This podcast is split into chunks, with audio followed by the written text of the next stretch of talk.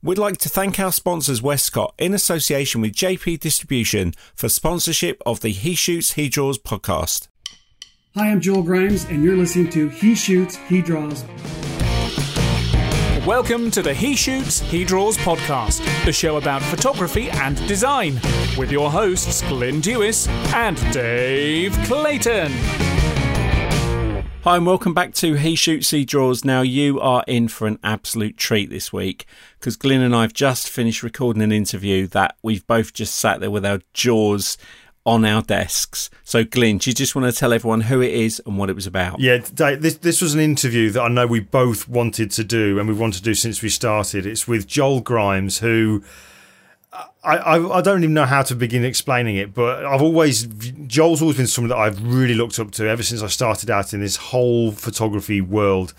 Everything about his work, his work ethic, his outlook, just everything. This guy, he just ticks all the boxes. And to say he's a friend, I still have to pinch myself now. But what we have just gone through in this interview, I mean, we literally have. We finished doing the recording. We both kind of leant back in our chairs and put our heads to our hands to our heads and went, oh my God, Joel covers everything. We've both gone into this with a list of things we wanted to cover with Joel, and it was almost like it was rehearsed. He knew the kind of stuff that people want to hear and just let him go for it. And it was just absolutely priceless information. Yeah. And also, if you are going to sit down and listen to this, sit down and listen to it. This is one of those where, you know, we've both listened to a lot of podcasts. This is definitely one where you need to sit down and just take it all in, grab a cup of tea, a sandwich, whatever, and just listen to it because it is compelling stuff. And as, like I always say, as the non-photographer, listening to Joel has seriously just made me want to go and get my camera out and have another crack at it, because what he was talking about was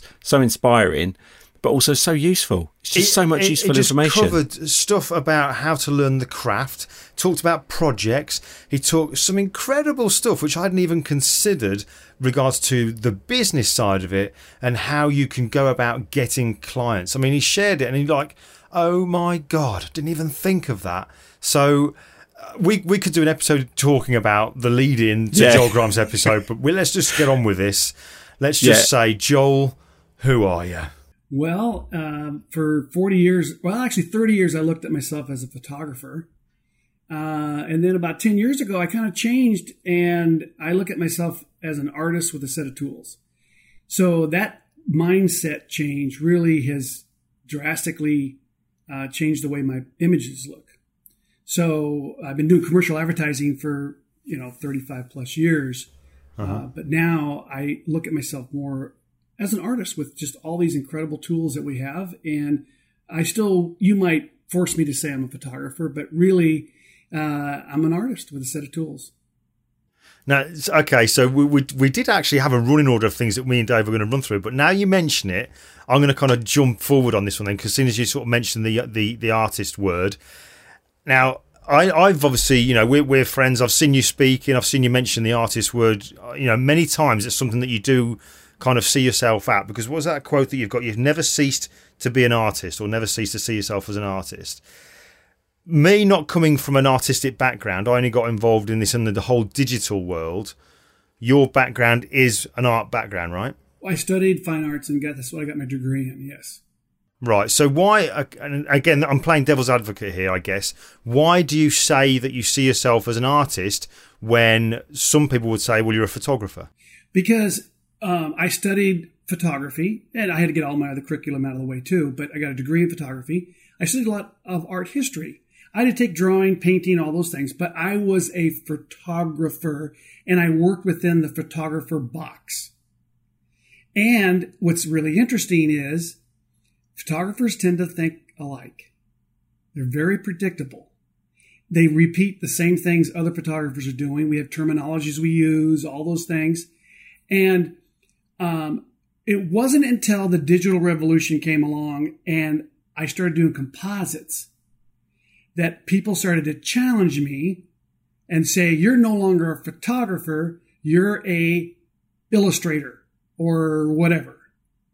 And I would defend the photographer thing. I'd say, Ansel Adams manipulated his images and blah, blah, blah, blah. And, there's no such thing as reality. It's all an illusion to some degree, blah, blah, blah. So I went through all that. For a year, I literally would get red in the face and defend myself as a photographer. And then one day the heavens opened and the sun parted, the clouds. And I had this revelation that, wait a minute, when I defend myself and try to define what a photographer is, it became very difficult in some ways because we all have a little bit different definition. And then all of a sudden the rules started changing. And I had this revelation that, wait a minute, I'm just an artist. And I have all these things. I have a camera, Photoshop. And the reason why that's so important to have that mindset shift was because if you look at my work prior to that and you look at my work after, you can see that all of a sudden my images took on a whole new look. And like, I'll give you an example. The girl that's got the blown out background, she's got the tree, the kind of the roots of the tree. Yeah. She's white, like an angelic, there's hardly no midtones in that image. Now that was a big no-no for a photographer. You had to have all the tones from the pure blacks to the pure whites, but the midtones, everything had to be represented. That's what I was taught. And exposure was a huge thing. Get the correct exposure. So with that image, I made a statement that said, wait a minute, can I create this picture and put it out there? And can I call it, I first of all, it has to be a success for me. But can I say, I'm Joel Grimes, this is what I do, and be accepted in the industry? Well, at first, people looked at that and said, that looks like a painting. Is that real? What's going on here? And I said, well, it's just two photographs, two images. Now, did you, just, Joel, when somebody said that, because there's a photograph that you've done and you've said there's no midtones really, it's sort of shadows, highlights, and somebody turns around to you and says, that's more like a painting. How do you react to that? Is that like a compliment as you've seen it, or is that like a, whoa, hold on a second. How do you view that? That's a compliment. It's a compliment, right, okay. Yes, now it's a compliment because I realize that I'm forcing the issue.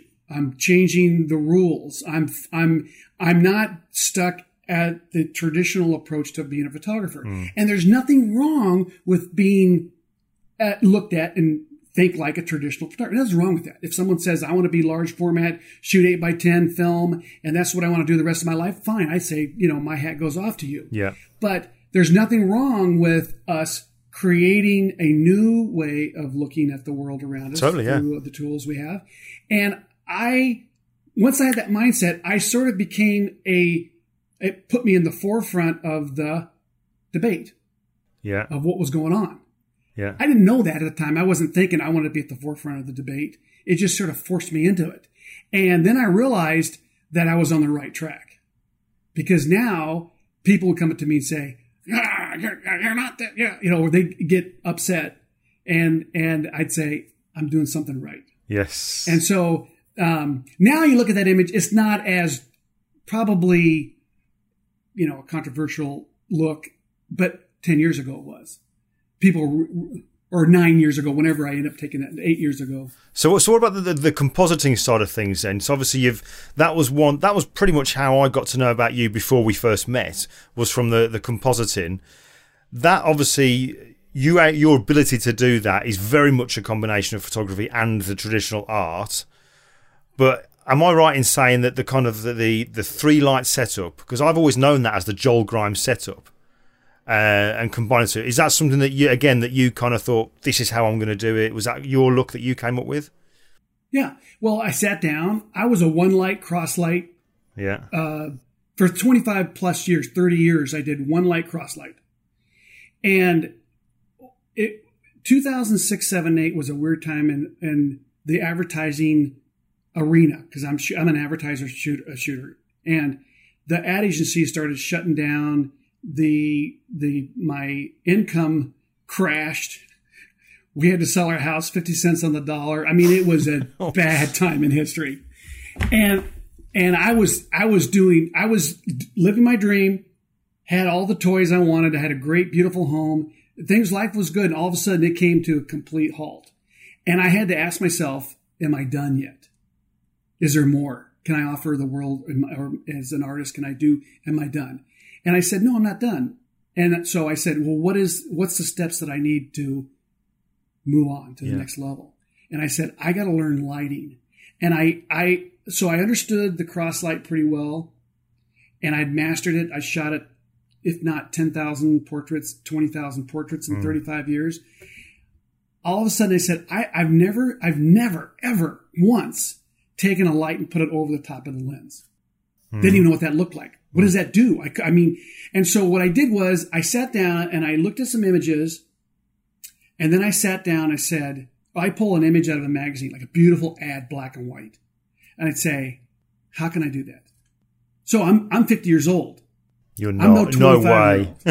Yeah. You youngsters. Well, now I'm 60, but I'm saying at that time I was 50 years old, so it wasn't like I was. You know, just in college trying to figure out. See, now I feel bad now because you said I'm 50. And I went, no, you're not. And that's not me saying. And he said, no, I'm 60. But, oh, okay, move on. Yeah. Well, I don't look a day over 70. I don't feel a day over 70. Yeah. But for the first time in an interview, I actually feel young. Yeah. Well, I'm always the oldest in the room. I want you to feel good. So I'm here to make that happen. My point is that, even at 50, this is good news for, you know, people that are saying, hey, look, is it over for me? I'm 50. No, it's not. Or is it 60? Is it over? No. Not so. You're 70? No, it's not over. It's never over. Yep. So my point is that I sat down and I said, what do I need to do to learn lighting? Because I didn't have formal training in light. I was a fine art photographer. I had to learn strobes, but I kind of left it at a certain point and then I didn't go beyond it. I would do a group shot, and I'd put some big umbrellas up and just blast light on a group. That's about it. I shot the Broncos team portrait, the Rockies team portrait, but I didn't understand lighting like I really needed to. Yeah. So what I did was so I had a few modifiers, but not very many. I had a beauty dish I bought. I never knew what to do with it. I just hung it up in my garage on a hook. I had a medium softbox. I had a big, large softbox, but I hardly ever used it. In fact, it was so old, it was molding. And so I thought, okay, I didn't have much money because we were literally living on, you know, peanut butter and, you know, jelly sandwiches. But I said, I've got to go and learn this, crack the code. So what I did was I bought I bought some modifiers and I took subjects in and I said, what would an overhead light do? And so I would see someone use a round modifier over the top of their camera. And I think, what's the difference between a round modifier and a rectangular modifier? Yeah. So I'd see one photographer doing one thing. I'm like, oh, that's cool. And then I'm like, wait, that photographer's doing it different, but he's got cool stuff. What is going on here? And so, and then I would go and try to duplicate what they were doing and it would fall flat. So I'm thinking, what's the code? And so once I'd bring my kids in and I'd bribe them. I'd give them a candy bar or a soda pop to get them to sit. And they go, Dad, not again. And they look really, you know, like, please stop it. And I would shoot them. And then I would go back and I would sit there and look at the images. And then I go back and I try something different. And it wasn't until I thought, okay, if I never used an edge light, or I used to say I never used a hair light because of, you know, reasons that I'm not going to tell you. No. I can guess. But an edge light or a hair light, I never used that little kicker light. Yeah. I'd see people doing it, but I'm like, I don't know. It's not my thing, right? So I thought, why have I never used an edge light? So I thought, I'm going to try one. So I tried one, and it was too harsh. I thought, well, how do I soften it up? I'm sitting there scratching my head going, okay, wait. It's too small. Okay, so I got a bigger modifier, and I'd shoot an edge light. Ooh, that's better, but it's in the picture or it's causing flare. Or anyways, so for about a year, I literally tried every scenario and I'd lay in bed and I think, oh, I haven't done this one. Let me go and try that. I grab a subject. And then one day I thought, what if I had two kicker lights or edge lights and one overhead light? What would happen? I brought this guy in and I did it. And I was like, and I told Amy, I said, I think I've got my new lighting technique. Literally at the day I shot that for the first time, I thought, I think I'm onto something. And then I repeated it, not just hundreds of times, but thousands of times. Yeah, yeah. And so I became the expert at the three light approach. Yeah. And so that's what put me on the map. So I tell people, I said, you know, you can be brilliant, but if you don't practice it 1,000 times, nobody will know about it. Yeah. And it's that what I can just see it now, because bearing in mind you're saying now you've been a photographer for 40 years, I think you're saying. Yes. It's just watching you now on the camera there. You're so kind of, you know, the hands are going. You're still so really into this, aren't you? And that's what I find exciting, is that you're really loving this, because I always see you as somebody who's not just staying at the same kind of thing and repeating. You're always looking for new stuff, because I remember. We were spoken before, you were telling me, oh God, I found a new technique. I think this is when we were at Photoshop World. You go, oh, I'm trying out a new technique. You know, the HDR, I'm bracketing using ISO. So you're always experimenting, and I love that. I love the fact that you're so kind of curious to find out new ways to create new looks and stuff. So, well, I have to. Yeah. I have to, because I'm not the smartest guy on the planet. So I have to practice a lot, and I have to revisit a problem over and over and over again. And and then people say I'm brilliant at the end of it, and I go, you have no idea. Yeah. So, you only see the good stuff. Yeah. Yeah. So with the one other thing I know, because Dave's got loads of wants to ask you about, but one thing I wanted to mention was about the project side of things, because you're saying there that the lighting, you don't just do it 100 times, you do it thousands of times. One thing that I took from you in the really early part of my kind of creative career, if you like, was projects. I always heard you talking about projects, and whenever we spoke, you mentioned about projects, because what I used to do, and I guess this is pretty much the same for everybody, is that when you're looking for time to go and do a picture that you want to do for yourself, you put a lot of effort and thought into it, you do that, and then it's kind of, once you've done it, you then go, now what? And then you have to kind of restart that process. What can I do next? But you were saying, get yourself a project, and don't just do one picture, do 20 pictures in that project. Or if you're going to choose a style, do it 20 times so it becomes second nature and you don't give a thought about. So I kind of know why projects are important to me, and I know the value they've given me in helping me to move on. But what would you say to people now then, if you were going to explain the value of doing a project? Well, okay, so let's say we were invited to a motocross. There goes my phone. Hold on a second. It's my mom. No, so you could have said that was like Coca-Cola or Adidas or something, but yeah. So if someone invited you to a motocross event, and let's say you never had been to a motocross event, they said, "Hey, bring your cameras."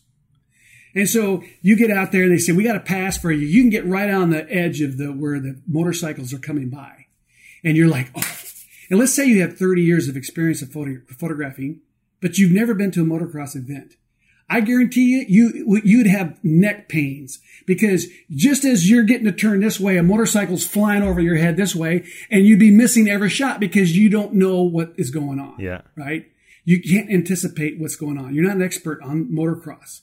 And so you go, okay, well, number one, I got to bring some earplugs next time. Yeah. Or whatever it is. And then you go the next time and you go, okay, getting in this spot wasn't very good. I'm going to go over here and get this angle, and because now I'm a long lens guy. I want longer lens, whatever. And after about 10 motocross events, you kind of get it figured out. Yeah. At 100 motocross events, you're now on the cover of Motocross magazine. Yes. Yeah. So it's that repeating something over and over. So it's not just motocross, but just think about, like when you take like this Harley-Davidson concept that I did. Yes. Yeah. And I am a portrait photographer, right? So you say, at this point, I'm 60 years old. I better know how to take a portrait. But when I had my assistant, Brad, I met him in Georgia, Brad Budd, and he's this big tattooed guy, Harley rider, big old beard. And I figured I might as well get an assistant that looks like a rider, because I didn't.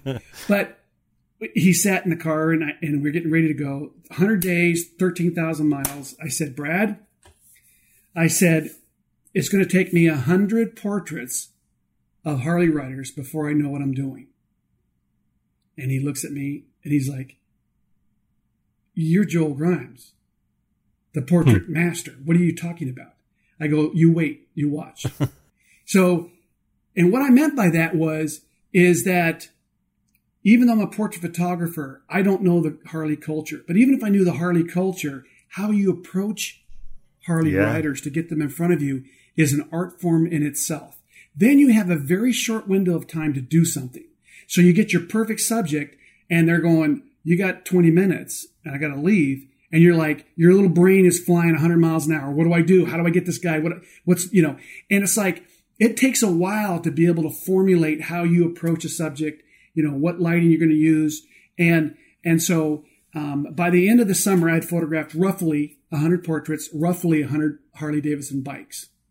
And at the end of the trip, when Brad was leaving, I said, I'm now an expert at photographing Harley-Davidson bikes and an expert at Harley-Davidson riders. And you mean that, don't you? You're not joking. You actually mean it. No, I mean it. I know what I'm doing now. Yeah. So if Harley-Davidson called me, I'm the guy that is going to do it right because I know it now. And so it, but I guess that's my point is that, and here's the beauty. Here is the beauty of photography and the world we live in. You can't be an expert at everything. Yeah, yeah. So that opens the door for surfers. So you say, I love surfers. I'm going to go to California or go where they hang out in Hawaii and photograph the surfing culture. I don't have time to do Harley-Davidson surfing, motocross, or whatever it is. You can only do so much in life. And so the beauty is I can teach you what I know about building a body work, lighting techniques, and all this. And then you take that and go out and do your thing. Because I'll never in a lifetime be able to do it. So I never feel any threat to it except, you know, if you're better looking than me. No, I don't feel a threat with someone in passing on what I'm doing because I realize the world's too big for me to be really crossing, you know, someone else's. And it might be, there might be someone who's doing Harley-Davidson riders. But in some ways, if I see that, that just motivates me a little bit more to do a better job. Yeah. So a little competition any competition is a good thing. I'm just curious then, sorry Dave, I can't help but ask about this kind of stuff, but because I love the project thing. You've gone off, I remember you talking about when you were saying, right, I'm now going to be going off and doing this Harley-Davidson project, a personal project for you, 100 portraits. Were they pre-arranged or was it a case of going to locations and thinking, well, there's some, let's go and, okay. Let me ask you something. How difficult is it to drive into a little town in Podunk, USA, and begin the process of finding a Harley-Davidson rider to shoot? I can't even begin to imagine how you first did that. I really can't. It is difficult. So I was about 40 days into the project, and I was doing a Facebook Live. And Brad was holding the camera, and he was, you know, filming me, and I'm talking, I'm sharing. I'm saying, okay, you put the light here, do this, and all this stuff. And someone pipes in and says, Joel, you're not even done with the project, and you're telling everyone how to do it. You're giving all your secrets away. You're not even done. And so Brad reads it to me, and I said, I got 40 days on you. Catch me if you can. You know, and it cost me $30,000 of my money. Who's got that laying around? Seriously, wow. 100 days on the road, that's a lot of money. Wow. To put into it. Yeah, that's what one of my questions was. I was going to lead into was, obviously you're putting in all these hours to like do the 100 of everything, and as a father as well, I wanted to talk to you about your work-life balance, because you're talking about, you know, eating peanut butter and jelly for dinner because you're spending money on equipment, but you've also got 4 kids, and you're on the road and you're spending money. So how did you find that balance to continue doing what you're doing and raise a family? Well, kids aren't important. Well, okay, so, you know, if you're a sailor and you're in the Army and you're gone for a year, that's a tough gig. I think that's harder than what I've done. Yeah. You know, there's people that work on oil rigs and they're out for 4 months at a time or 3 months out on the rig. I used to do mining shoots for mining companies. I'd be in South America, and I'd meet someone. They say, "Yeah, I've been gone for 6 months from home." Whoa. So, you know, when you have to be a provider for your family, it's not an easy job. It's not an easy thing to do. And so, I've had to say, "Look, okay, I want to provide for my family, and I love what I do. I'm a photographer, and I got to pay the price for that to some degree." And now, one of the things we did was we homeschooled our kids. Right. Okay. So when I came home, they were there. We have fun. We go camping. We'd absorb those kids for 2 weeks, and then I'd be off again somewhere. So, you know, I guess ask my boys. I think they'll tell you that, you know, except for when I spanked them, I was a pretty good dad, but, you know, I mean, it's not easy. No, it's not easy to do the balance. And I don't really have an answer for anyone other than what I did for me. So, yeah, but it is a challenge. Do you mind if I just, I've still got my teeth into this Harley-Davidson project. So I think it's fascinating. I didn't know that you weren't pre-arranging portraits. Just a quick one. Is there anything that sticks in your mind as thinking, oh, yeah, do you remember that when that happened? When you're on the road, was there any kind of things when you, because I asked this because sometimes you get, I've got this project which I kind of pick up every now and again called Anytime Anywhere Portraits. I've got this like minimal kit that when I'm out in a coffee shop, if I see somebody, I go, hey, I like the look of them, and I'll approach them and I will see if I can take a portrait with a light and what have you.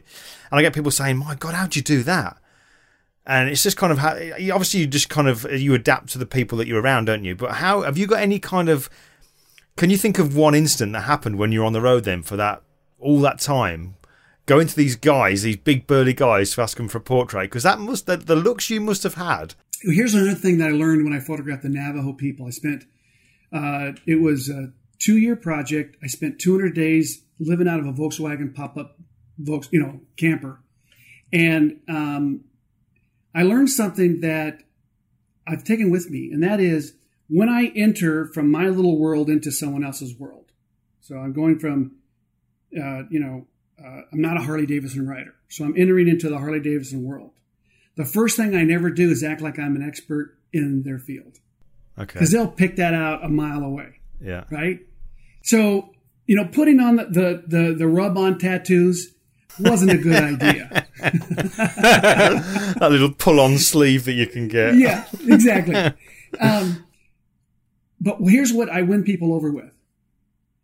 I approached them like you said that one moment I went to a biker bar in North Carolina, and that's pretty intimidating.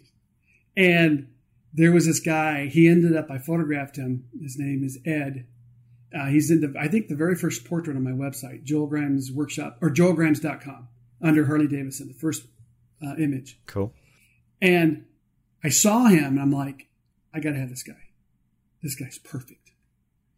And I went up to him, and you don't approach a Harley-Davidson looking rider type guy if they're a member of a club, because there's rules that can't be photographed. So, you know, you got to know. And so he looked like he was a club. And so the first thing that Brad did was to find out if he was an active club guy.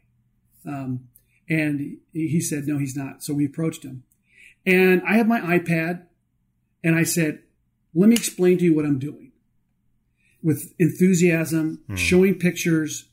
And I said, I would just love to do a portrait of you. And I always say this, that I'm pretty confident that I can get a picture of you that's the best image that's ever been photographed of you.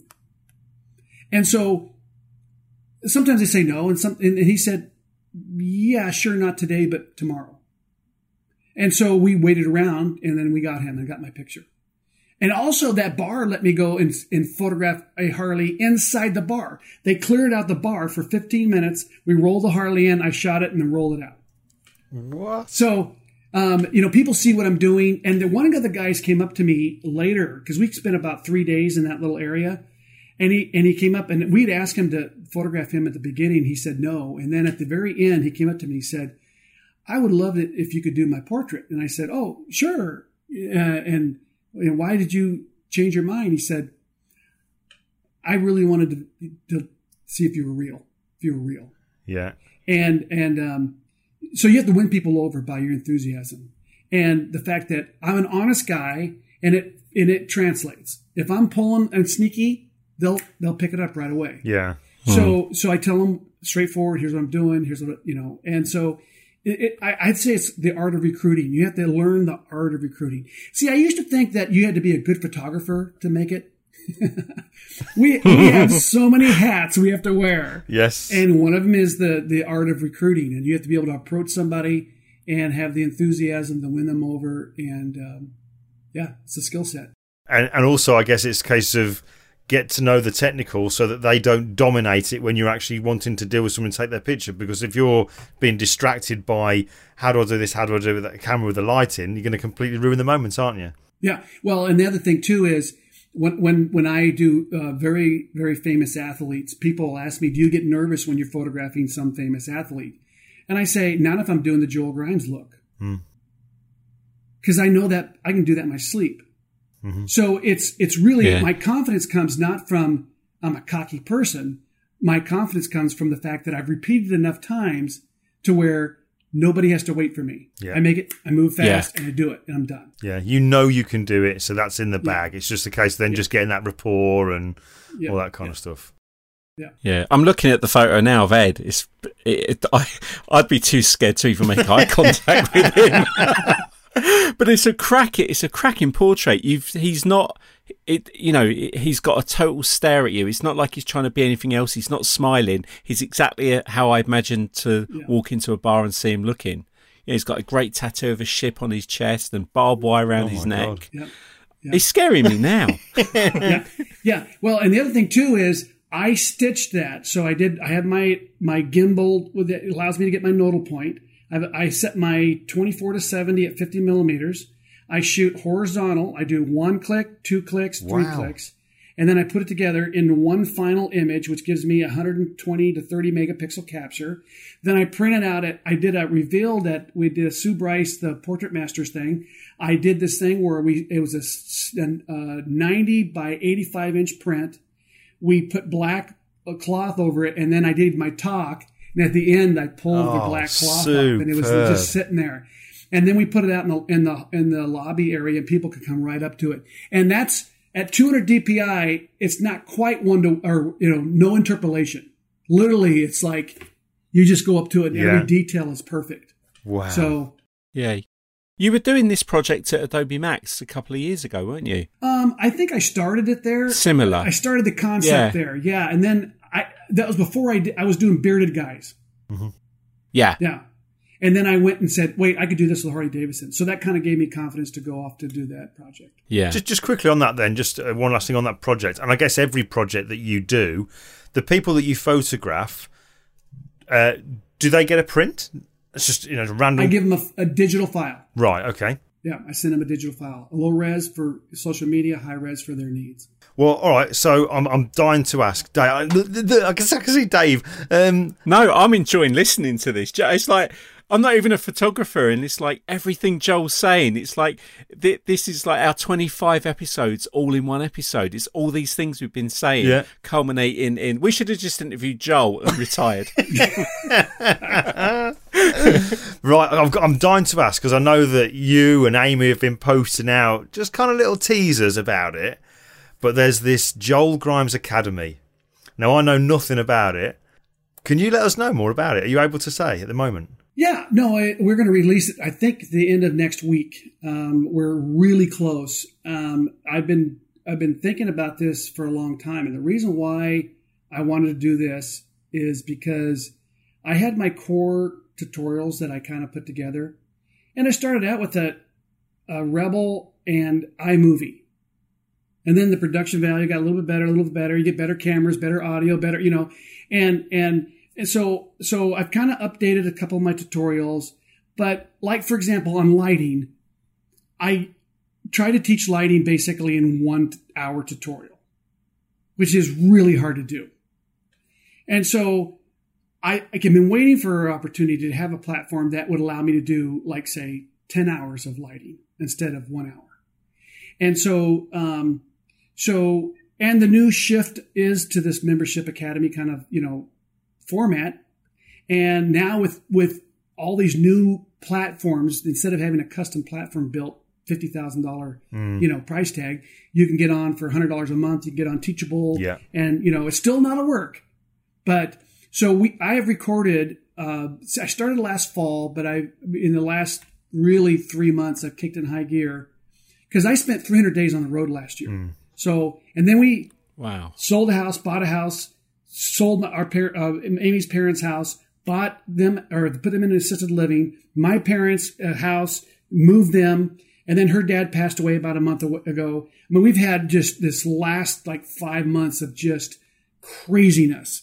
So we're a little bit behind right now, but I've recorded 100 tutorials and they're broken down into categories like the craft, that's all the technical. the retouch, obviously that's the editing Photoshop side. I have the artist. So I talk about the creative side. How do you overcome when someone says you suck? How do you overcome that as an artist? You know, or you go to knock on a door and you can't wait to get your portfolio in front of someone and they tell you you get out of photography. That happened to me, my very first portfolio showing. We have the business side. So how do you get work? Yeah. That's huge, right? And then, so we have the craft, the retouch, the business, the artist, well, and start to finish. So start to finish is instead of talking about like lighting or a specific thing, I just go and I do the whole shoot. And whatever comes out, comes out. If I use one light, I use 10 lights. I just show the thing, I retouch it, and that's it. So you get to see anything that comes up throughout the shoot. So we're getting ready to go for it and push the button, say launch, and see what happens. It who knows what'll happen? I mean, it's a risk, and you know, I may be working at the grocery store stocking, you know, what you like. Groceries. Well, listen, you've got one member coming, believe me. Yeah. Definitely. And if he works in a grocery store, you know he'll be the best packager. Absolutely. Because he'll do it over 100 times. That's right. Yeah, I've packed over 100 bags, mate. Yeah, I only dropped the eggs 3 times before I figure out how to do it. But, yeah, so the Academy, we're doing that. I'm really excited about it. We're going to have, I'm calling it the 50 Self-Assignment Club. So I keep promoting this, you know, do 50 self-assignments in a year. It's one a week, roughly. Yep. And that will launch you. That will, if you do 50 no client involved, no being paid. This is your time, your money, your investment, and you go and produce a picture for you once a week. And it's going to be somewhat of an honor system, but you got to produce some pictures that we can see. Then you get a certificate saying you become a part of the 50 Self-Assignment Club. Oh, fantastic. We've got some other things coming in with the Academy we're going to do that'll be fun to get people excited. Now, to me, and you know this because both of you are instructors, you know this. You can give someone all the secrets and they don't do anything with it. Yeah. And so one of the goals that I have is to get people, I say, off their fat butts and out into the world creating images. Get off. Quit watching TV, eating potato chips. Get out and work. And so and I have a just a blast shooting pictures. Even at the ripe old age of 60, I'm still having the time of my life. And I hope that I got a cane and I'm hobbling around still taking pictures. I mean, I hope it never ends until one day it will, but I'm saying until I am in the box, I'm going to be keep on taking pictures. So, it's more of an inspirational, I think as an instructor, I'm shifting my gear a little bit. I love techniques, but I'm shifting a little bit to say, I'm more of a coach. Right. I have to be a coach to inspire people to move forward. Yeah. And, that's exhausting too, as an instructor. I want to get out and do a photo shoot now. You've got me right. You've got me really kind of riled up now. I want to go out and do some pictures. That's great. Do you know, I'm like, if this is the last episode we ever do, this is the best. We've gone out on a massive high. Oh, man. Good. I've got to say, that sounds fantastic. It really does, because it's covering everything there, because you do get people asking about the business side of it. And it seems to be something that's never really covered because, I don't know, people don't either want to talk about it or they don't feel confident to talk about it or what, but you seem to be doing, that's everything. That's everything. I love the idea of the 50 assignments. Personality comes into it as well, definitely, because, you know, we've met some very extrovert photographers and very introvert photographers, and we've said there's people out there who are amazing that you'll never know about because they don't get they don't put themselves out there. No, and I was very shy in high school, into college. I was pretty shy. I could knock on a door, exert myself in the marketplace. I had to learn how to do that. Well, as you know, as instructors, the first time you get in front of a group of people, it's a little nerve-wracking, right? Mm-hmm. Well, didn't do that 100 times. It's not so bad. Then the groups get bigger. Then you get a little nervous. You say, I got 1,000 people in front of me. Whoa, a little nervous. Well, then you do about 20 or 30 of those, and you go, hey, it's no big deal. You get on stage, just do your thing. Yeah. And that's no different with anything. showing your portfolio or whatever. The more times you get through that process, the easier it gets. And so I've learned to overcome a lot of things. I mean, when I say that, now this goes back to this. Because Glyn, you know, you were a competition bodybuilder, and he goes on about it all. I know. and I still feel bad for. Never mind. I poked fun. No, come on, keep talking about that bodybuilding, Joel. Go on. Yeah, but you realize that you say, look, there's someone that looks really good, that's built. I want to look like that, right? Well, if they came up to you and said, well, you got to work out 4 hours a day, you'd go, really? I can't do it in 1 hour a day? No, I can't do it in 1 hour a day. Mm. Or maybe I don't know. But the point is it takes a lot of work. Mm-hmm. And so a lot of athletes or people that came from sports or whatever, competitions, that have gotten into like photography, they understand that concept of putting in the time. Yeah. And so I know a lot of former athletes that understand that. And what was really funny is I had a professional, former NFL football player, very, very famous. He was dabbling in photography, and he came to my workshop, and we got to become friends. And we were chatting a little bit, and he came to one of my workshops, and this whole idea of 50 self-assignments, he was kind of asking me about it and stuff. And I said to him, I said, when you were at your prime in your, in football, how many hours a day did you put in to get to where you needed to go? And he said, probably 6+ hours a day. And I go, that's how many hours you need to put in photography. And then a year later, he came up to me and he said, now I get what you were talking about.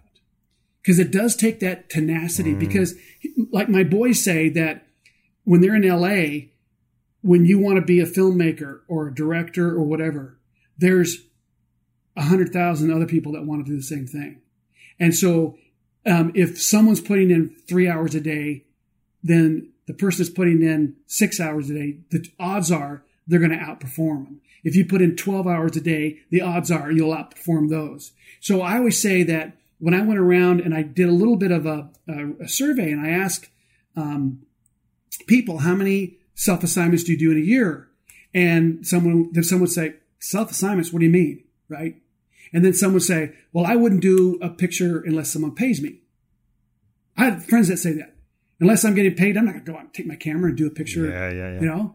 And then I'd find people say, well, I do 10 a year. And then I do, I do 25 a year or whatever. And only a handful of people said, roughly, they say, yeah, about 50 a year. And you know who they were? The people that were on the stage giving lectures. There you go. Yeah.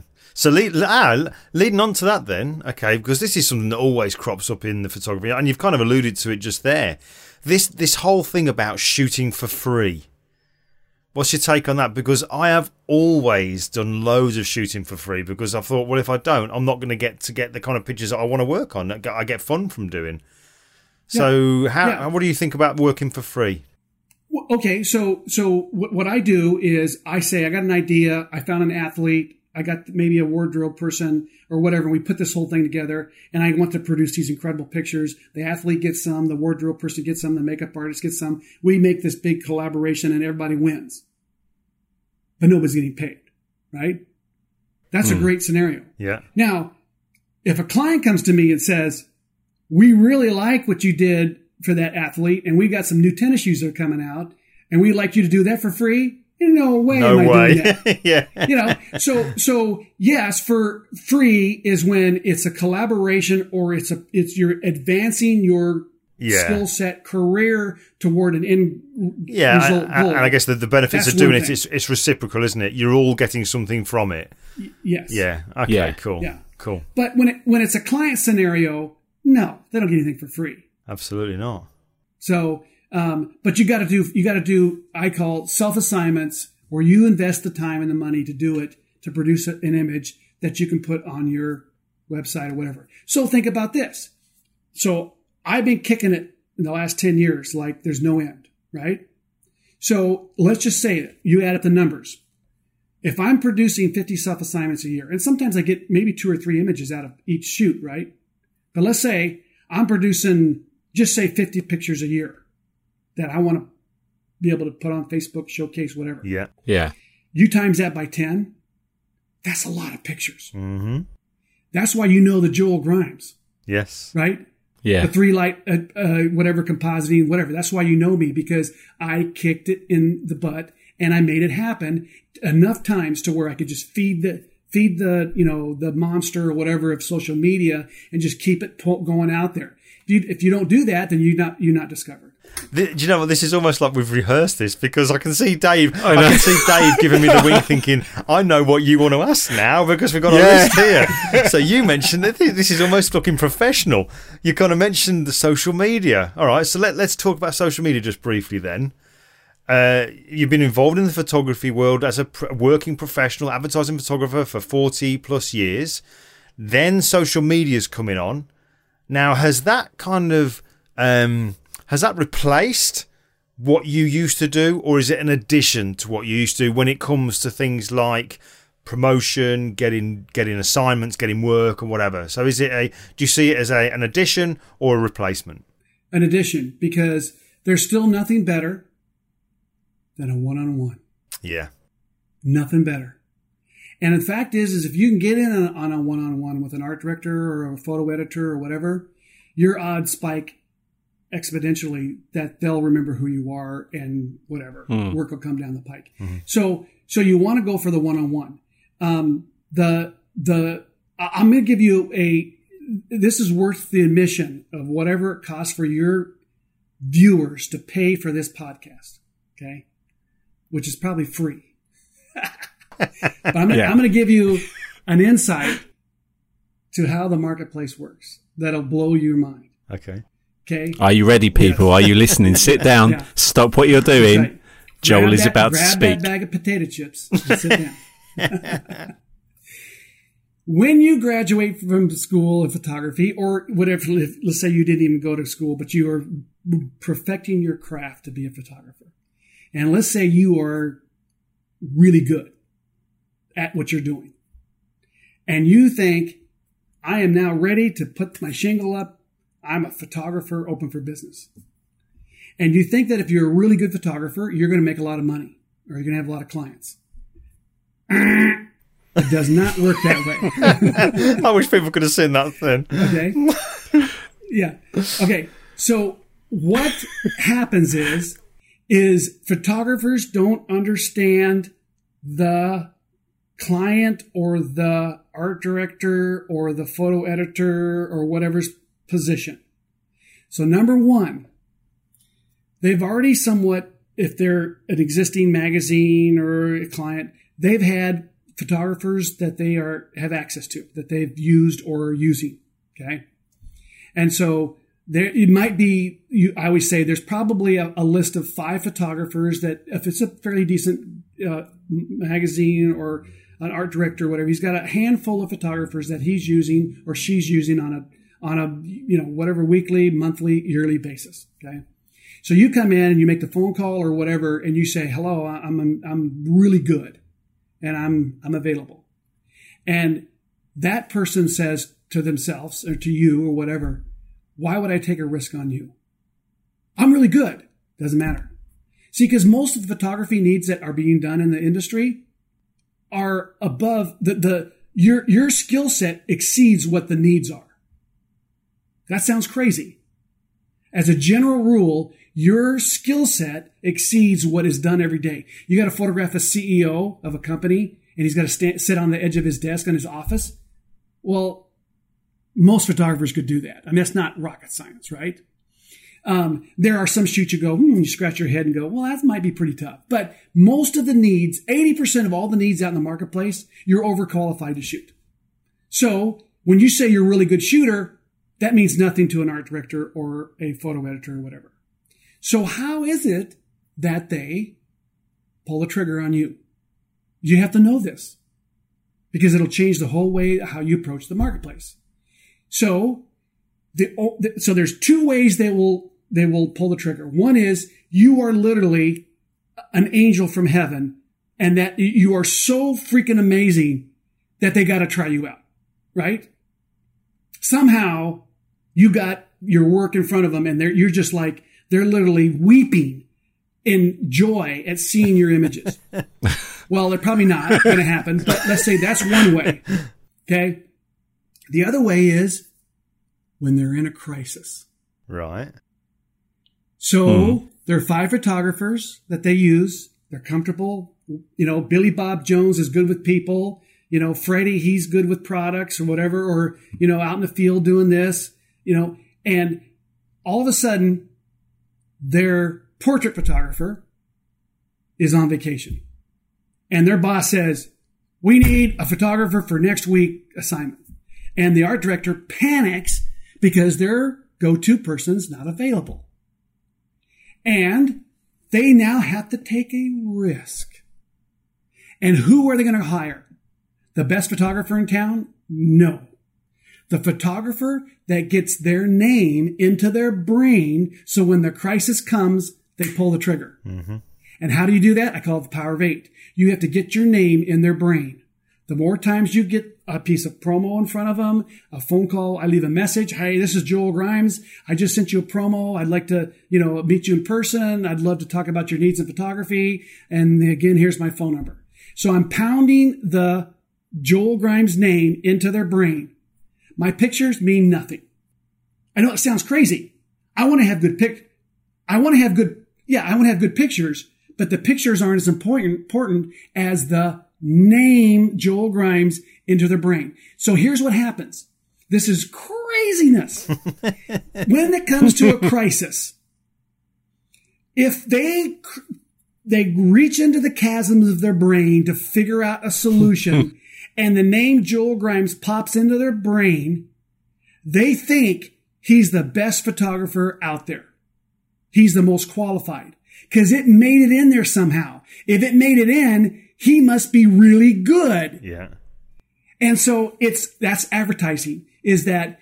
Or really annoying. Well, and so people ask me all the time is that when I market, is it possible that I'm really annoying to, you know, as I'm annoying and obnoxious or whatever you call it, annoying the person I'm pitching? I say, yes, I want to be annoying because it gets into their brain.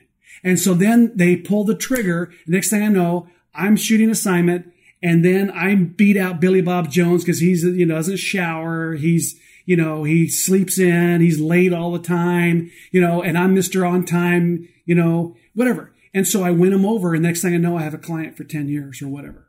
So It's a crisis. You have to, you end up getting work off someone having a crisis and they have to make a decision right away.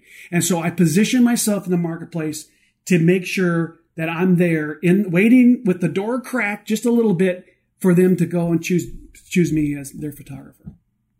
And you have to perform, because if you don't, that'll be the first and last time you work in that town. But the thing is I've developed my craft and the confidence of doing what I need to do.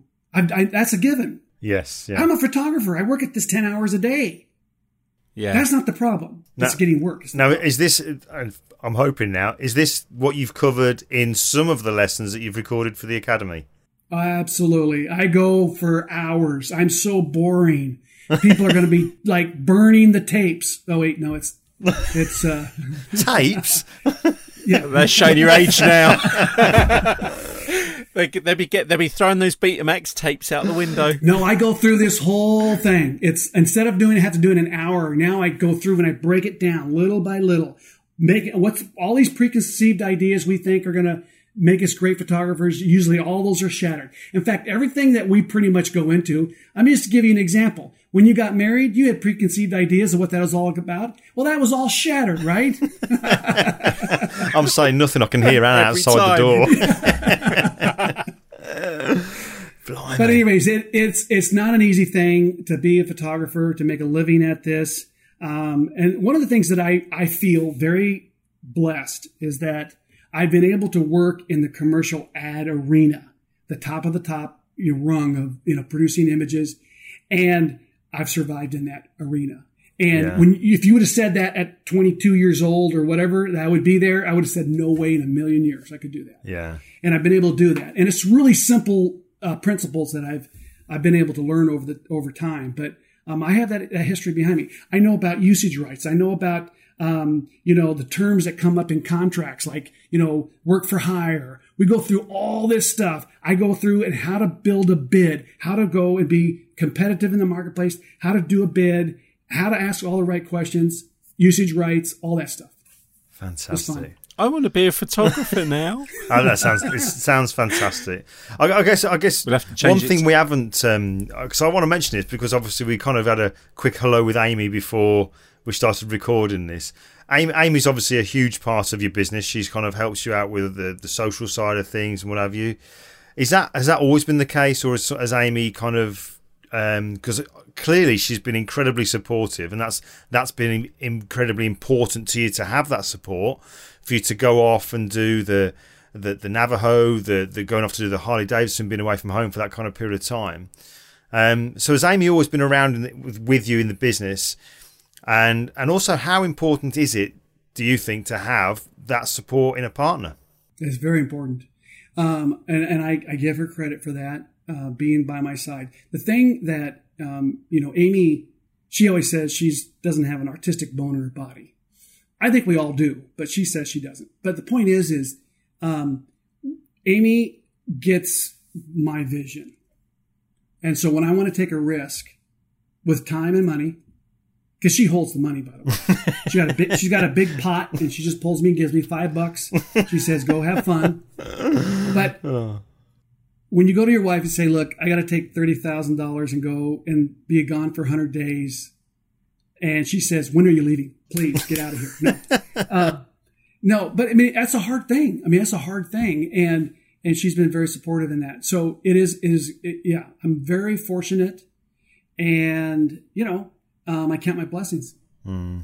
So speaking of Amy, speaking of going back to the family thing, a lot of people won't realise you've got your boys are in the business as well.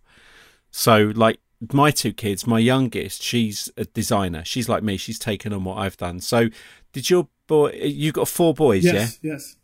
Yeah. So have your 4 boys just come into that world because, you know, Dad's been preaching this and doing it and they've seen, you know, the results you've got, or have you kind of pushed them to it? Or like some people, like footballers and musicians, go, oh no, I don't want my kid to be in this industry, it's so much hard work, I'd rather they became something else. Yeah. So how have they adapted, and what's their direction looking forward?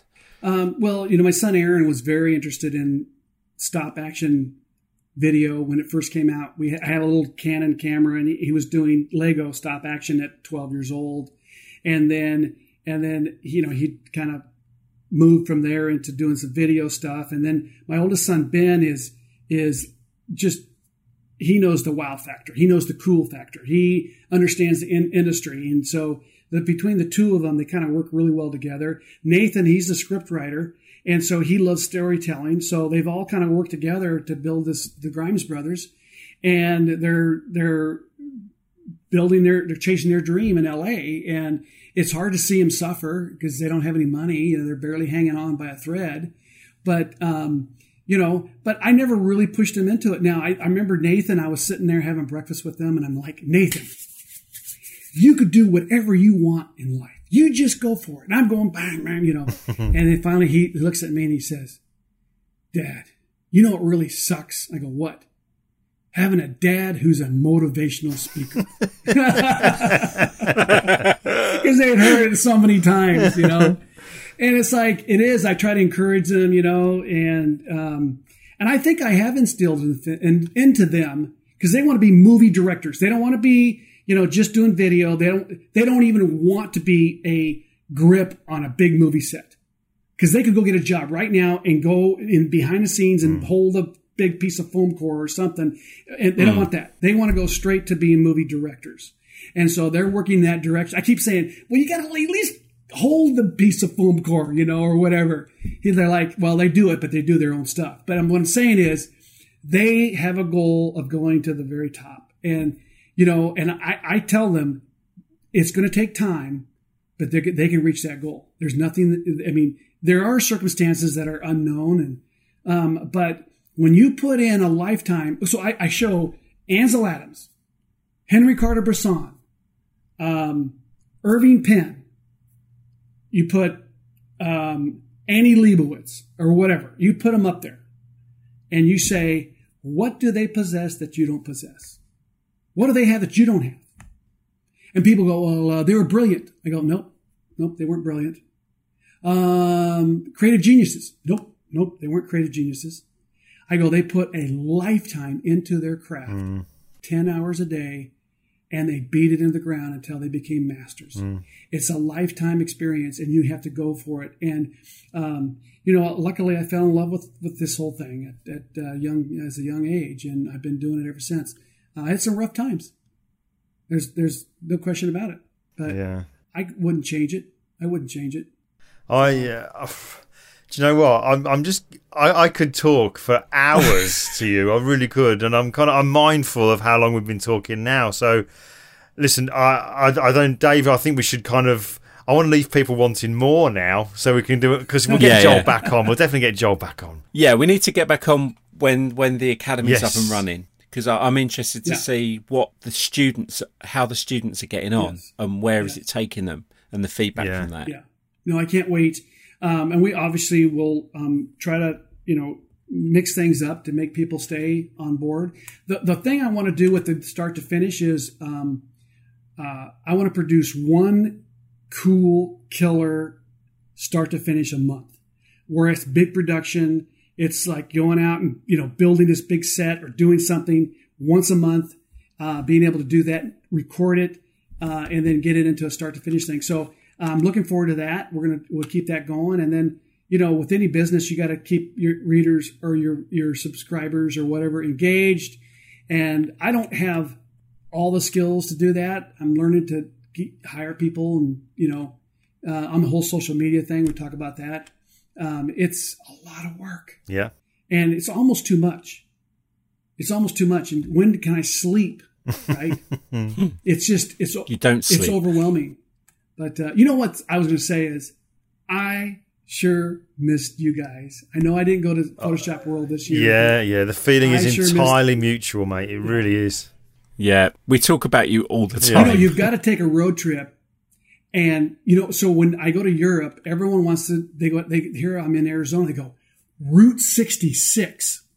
And, that's up north of us here. And we avoid Route 66 because it's kind of a dump. But it is kind of fun because it's junky and, you see stuff you wouldn't see anywhere else. But so you've got to come through the Phoenix Valley and stay with us. I will take you up on this. Absolutely, I will. We've got a pool. You can get your work on your little white tan. I mean, I'll make sure I wear some sunglasses. Well, you got a reflector that can be with you then, haven't you? If I come over, human reflector. But that would be fun. So I don't know what is there. There's another Photoshop World coming up right in the fall. There's two next year now. But I'm. Are you going to be at Adobe Max? Are you going to be in that area? No, I did it the last 5 years and. I told Canon they were welcome to use me again on the stage or on the floor. I said, but you're also might be time for something new. And then, Russell Brown, I always help him out on his class.